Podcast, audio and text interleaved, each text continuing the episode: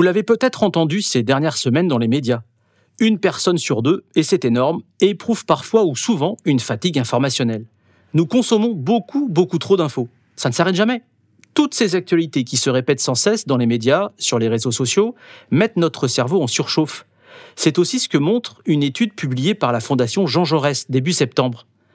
J'imagine que, comme moi, vous en êtes conscient. Alors, pourquoi en a-t-on jamais assez ? Pourquoi on en redemande en permanence ? Cette infobésité, comme on la nomme parfois, c'est aussi, je cite, « une nouvelle forme de pollution des cerveaux par l'excès d'informations ». C'est ce que dit le scientifique français Joël Doronnet. Pourquoi, quand je veux lire un article dans la presse, j'ai du mal à aller jusqu'au bout ? Parfois même, si l'article est trop long, je zappe. Et quand je commence à le lire, je sais pas pourquoi, mais je suis tenté d'aller voir ailleurs. C'est dingue. Je suis incapable de me focaliser plus de quelques secondes sur un sujet. Je suis sûr que vous vous reconnaissez dans ce comportement. Tenez par exemple, récemment, j'étais assis à une table dans un restaurant. Il y avait un peu de monde, alors j'ai pas été servi tout de suite. Mon premier réflexe, ça a été de prendre mon portable pour passer le temps. Eh bien non, ma petite voix intérieure m'a plutôt conseillé de le laisser dans ma poche. Et c'est ce que j'ai fait, mais je sentais bien que ça me manquait quand même. Pourquoi notre vie quotidienne est-elle à ce point hachée par nos téléphones et ces notifs incessantes ? Notre capacité d'attention serait passée de douze à huit secondes en quinze ans, soit une de moins que celle du poisson rouge, estimée à neuf secondes. Ça fait peur, non ? Le poisson rouge. Bruno Patino en parlait déjà dans son livre « La civilisation du poisson rouge », paru en deux mille dix-neuf. Bruno Patino, pour ceux qui ne le connaissent pas, c'est le président d'Arte France. Dans son livre, il mentionne notamment une étude du Journal of Social and Clinical Psychology qui évalue à trente minutes le temps maximum d'exposition aux réseaux sociaux et aux écrans d'Internet, au-delà duquel apparaît une menace pour la santé mentale. Alors j'ai trouvé aussi une autre étude, parue cette fois en deux mille vingt et un. Elle dit qu'on passe trois heures trente par jour devant notre téléphone portable. C'est pour cette raison que j'ai voulu comprendre pourquoi je suis moins attentif, pourquoi je ne peux pas m'empêcher d'utiliser mon téléphone. Quels sont les effets et surtout, comment je peux me reprendre en main ? Pour m'éclairer sur l'attention, qui se réduit comme peau de chagrin, j'ai fait appel à Paul Brazzalotto. Il est docteur en psychologie cognitive. Spécialiste de l'attention, il a fait une thèse sur les effets des interruptions au travail sur notre cerveau. Il est aussi consultant et formateur chez Cogix, une société spécialisée dans les apports des sciences cognitives au travail.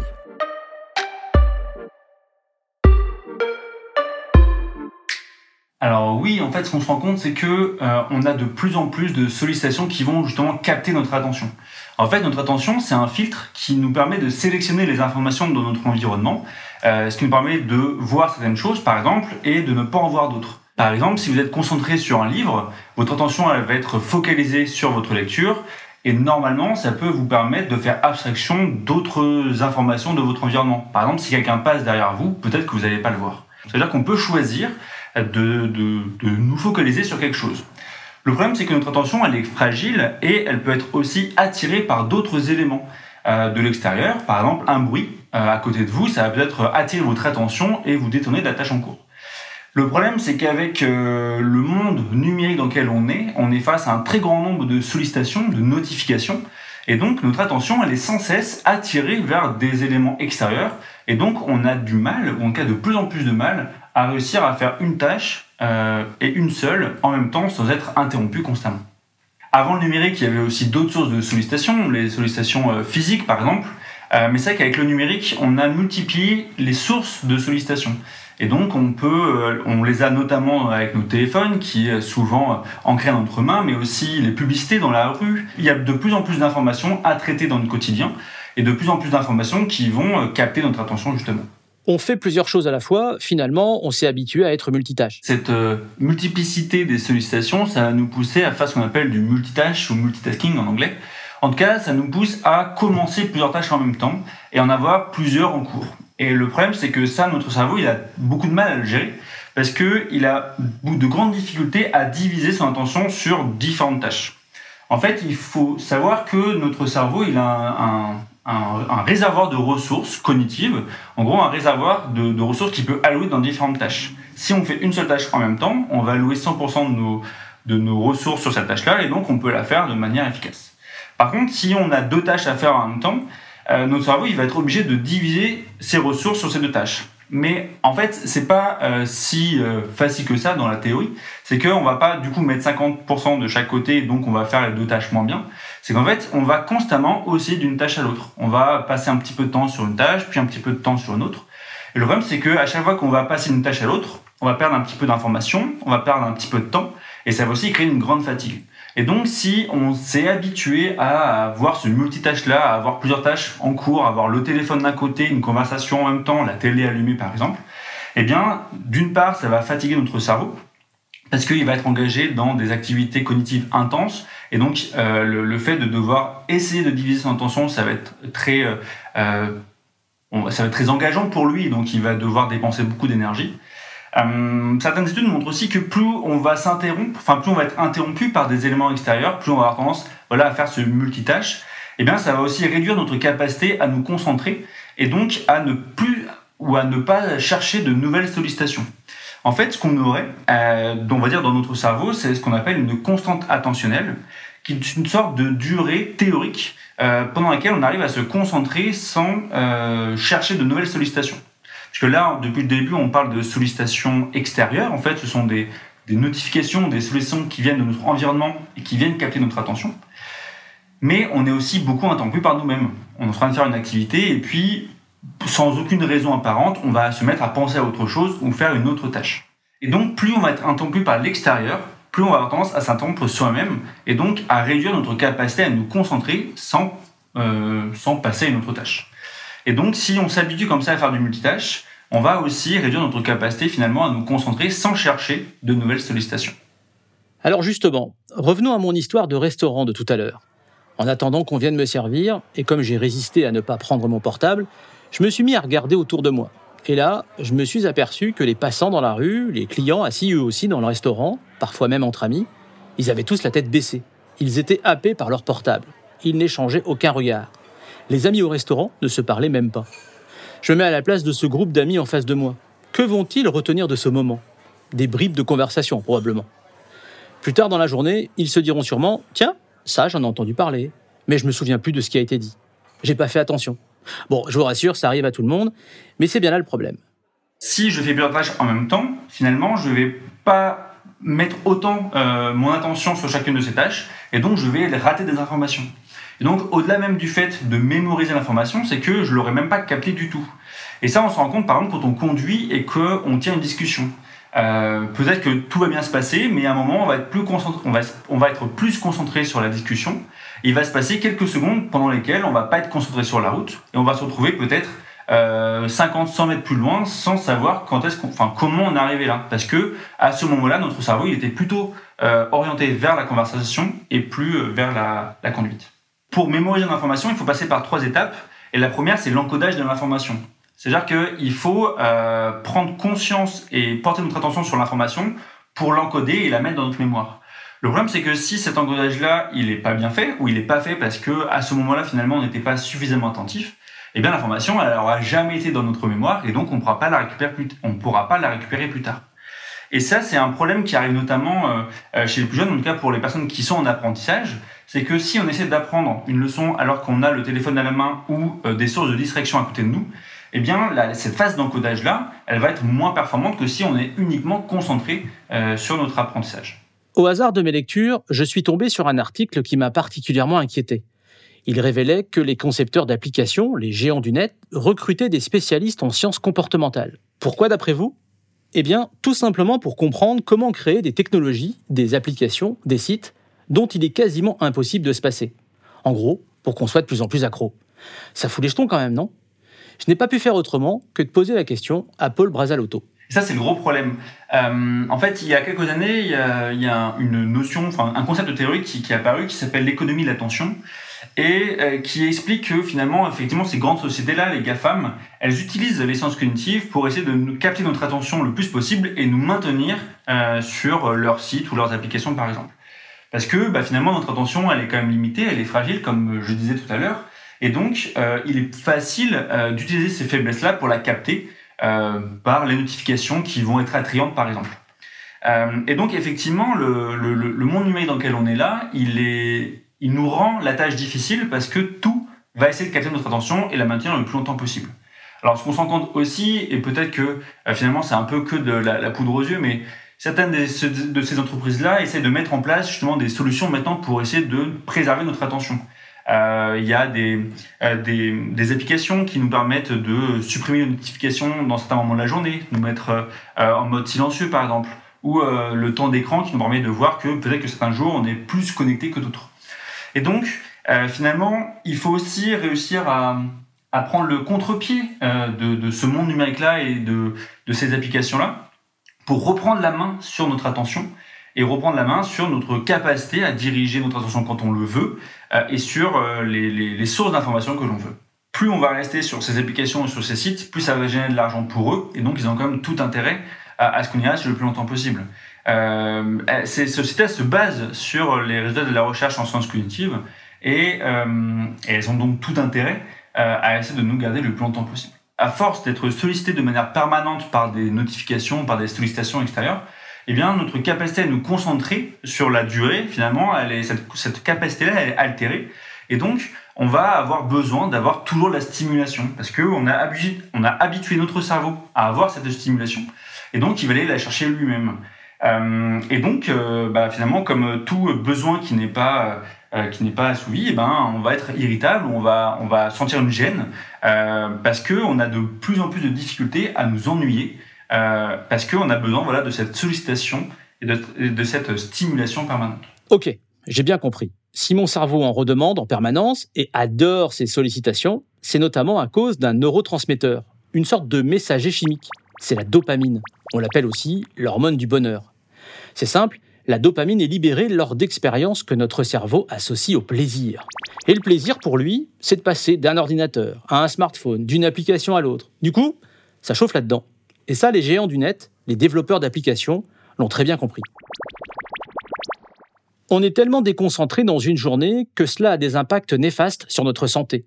En moyenne, sur notre portable, nous recevons quarante-six notifications sur la journée. Alors, si je rentre dans mon cerveau, qu'est-ce qui se passe ? Notre cerveau, il peut se dire « ça fait déjà trente minutes que je suis en train de faire cette tâche-là. Euh, c'était bien au début, mais là, je commence un peu à fatiguer. » Et donc, euh, j'ai l'impression que pour moi, ça sera beaucoup plus valorisant d'aller essayer une nouvelle tâche, parce que peut-être que cette tâche-là, elle m'apportera plus de satisfaction que la tâche que je suis en train de faire là.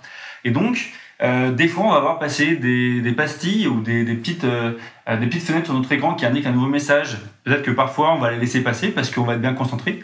Puis des fois, il y en a une qui va attirer un peu plus notre attention et on va se dire, bah, finalement, celle-là, elle va m'apporter plus de satisfaction que ce que je suis en train de faire. Et donc, peut-être qu'il vaut mieux que je m'interrompe. Ça va peut-être pas durer longtemps, j'y reviendrai plus tard, mais je me sentirai peut-être un peu mieux après. Le problème, c'est qu'avec ce comportement-là, eh ben, parfois, euh, après une demi-heure, une heure, on n'est toujours pas revenu sur, sur sa tâche de, sur sa tâche de départ. On n'est toujours pas revenu sur sa tâche de départ. Parce que les, une sollicitation entraîne une autre.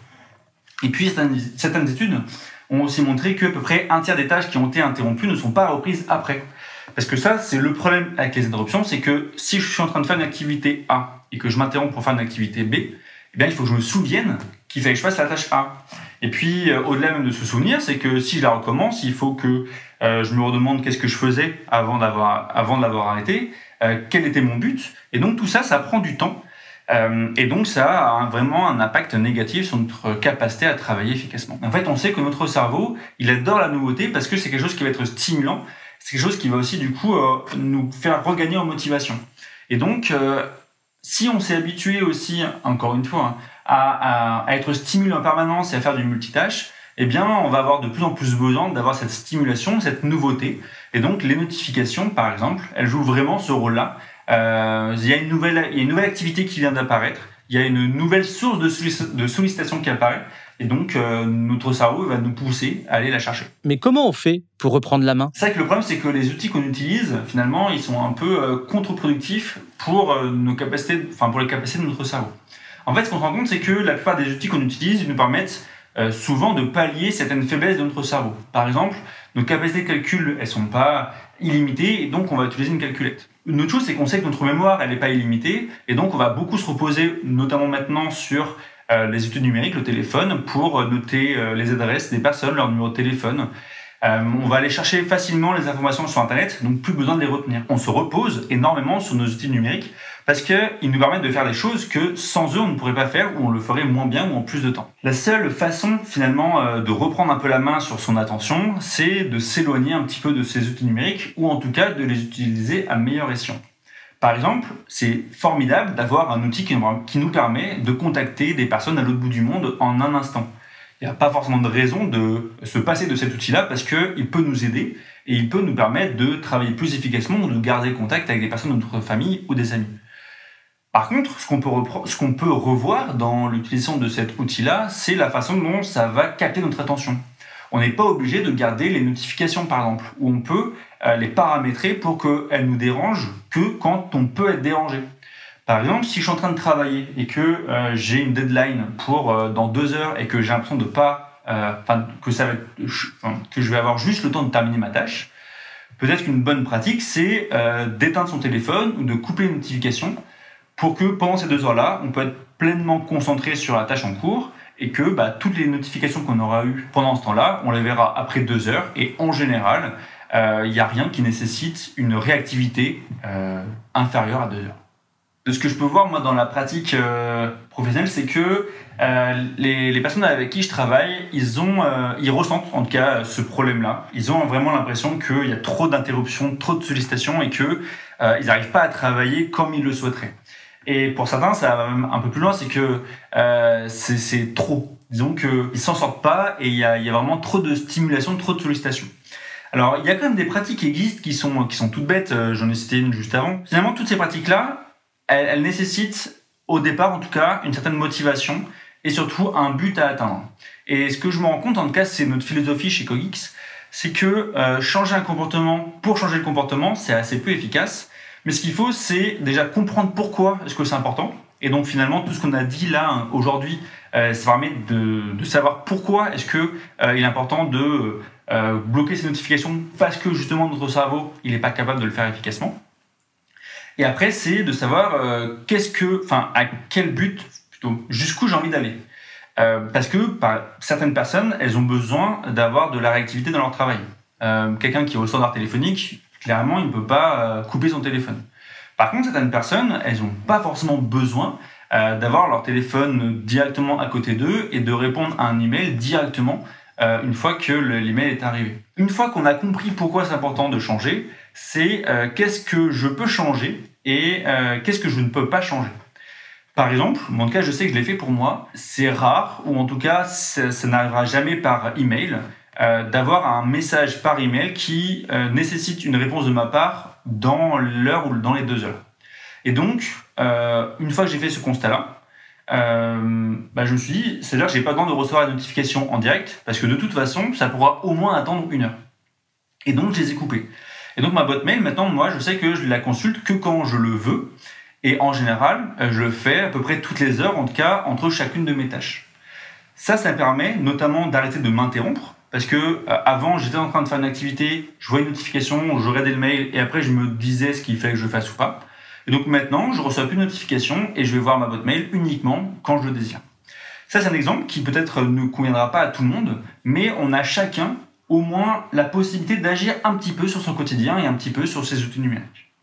Euh, nos téléphones, c'est un outil qui est souvent personnel et professionnel, en tout cas pour ceux qui n'ont pas les deux. Et donc, on se retrouve à avoir un outil professionnel, un outil de travail qui est avec nous tout le temps, dans les périodes de travail, mais aussi dans les périodes de récupération. Et donc, on va potentiellement avoir son téléphone au moment de se coucher avec euh, bah, ses applications professionnelles à ce moment-là, peut-être des discussions, des mails. Et, euh, et bien, à chaque fois qu'on va revoir un mail, on va revoir une, une information liée à son travail, et bien, ça va remettre notre corps dans un état d'éveil et un état d'excitation, parce que bah, quand on est au travail, on a besoin de fournir des efforts, et donc ça met notre corps dans un état de stress. Alors, c'est pas le même stress que quand on est stressé, mais c'est juste un, un état d'éveil qui nous permet d'être actif au travail. Et donc, euh, si juste avant de me coucher, je regarde un email, euh, parce que je me dis peut-être que euh, entre le moment où j'arrête de travailler et maintenant, il s'est passé quelque chose, je vais regarder le mail, peut-être que ça va être, peut-être qu'il y aura rien, mais peut-être qu'il y aura des mails avec des bonnes ou des mauvaises nouvelles. Et donc, ça va remettre un peu notre corps dans cet état d'éveil-là. Et donc, euh, on va avoir besoin de plus de temps pour nous remettre dans un état de sommeil et donc réussir à nous endormir. Et donc, c'est sûr que euh, le numérique, il impacte aussi notre sommeil, la qualité de notre sommeil, parce que si on se connecte à des moments dans lesquels on n'est pas censé travailler, juste avant de dormir par exemple, eh bien, ça peut retarder notre endormissement. Maintenant, vous savez pourquoi quand vous vous lancez dans un livre ou un article dans un journal, vous avez du mal à aller jusqu'au bout. Pourquoi vous vous faites facilement distraire. Pour lire, apprendre, retenir ce qui est dit dans une conversation, il faut se concentrer. Et le problème, c'est qu'avec toutes les sollicitations qui nous entourent, notre esprit divague. Il cherche en permanence de nouvelles choses, du plaisir. Personnellement, comme Paul Brazzalotto que l'on a entendu, j'en ai enfin pris conscience. Le déluge d'informations dans lequel nous vivons m'empêche de me concentrer. Pire, de mémoriser. Ce monde qui prône le culte de l'urgence, qui nous fait survoler les choses, je n'en avais pas conscience. C'était devenu une habitude. C'était donc encore plus difficile de s'en défaire. Alors aujourd'hui, je pense à tout ça quand je veux commencer à lire un livre. J'éloigne mon portable et je coupe les notifications. C'est moi qui décide. Retrouvez toutes les sources citées dans la description de cet épisode. Cognitif est une émission écrite et présentée par moi, Yanis. Elle est produite et réalisée par Alvéol Création. Et si vous avez aimé cet épisode, n'hésitez pas à lui mettre des étoiles sur les applications de podcast. Vous pouvez me poser vos questions ou partager vos impressions sur nos réseaux sociaux, Alvéol Création sur Instagram, Twitter et Facebook. À bientôt!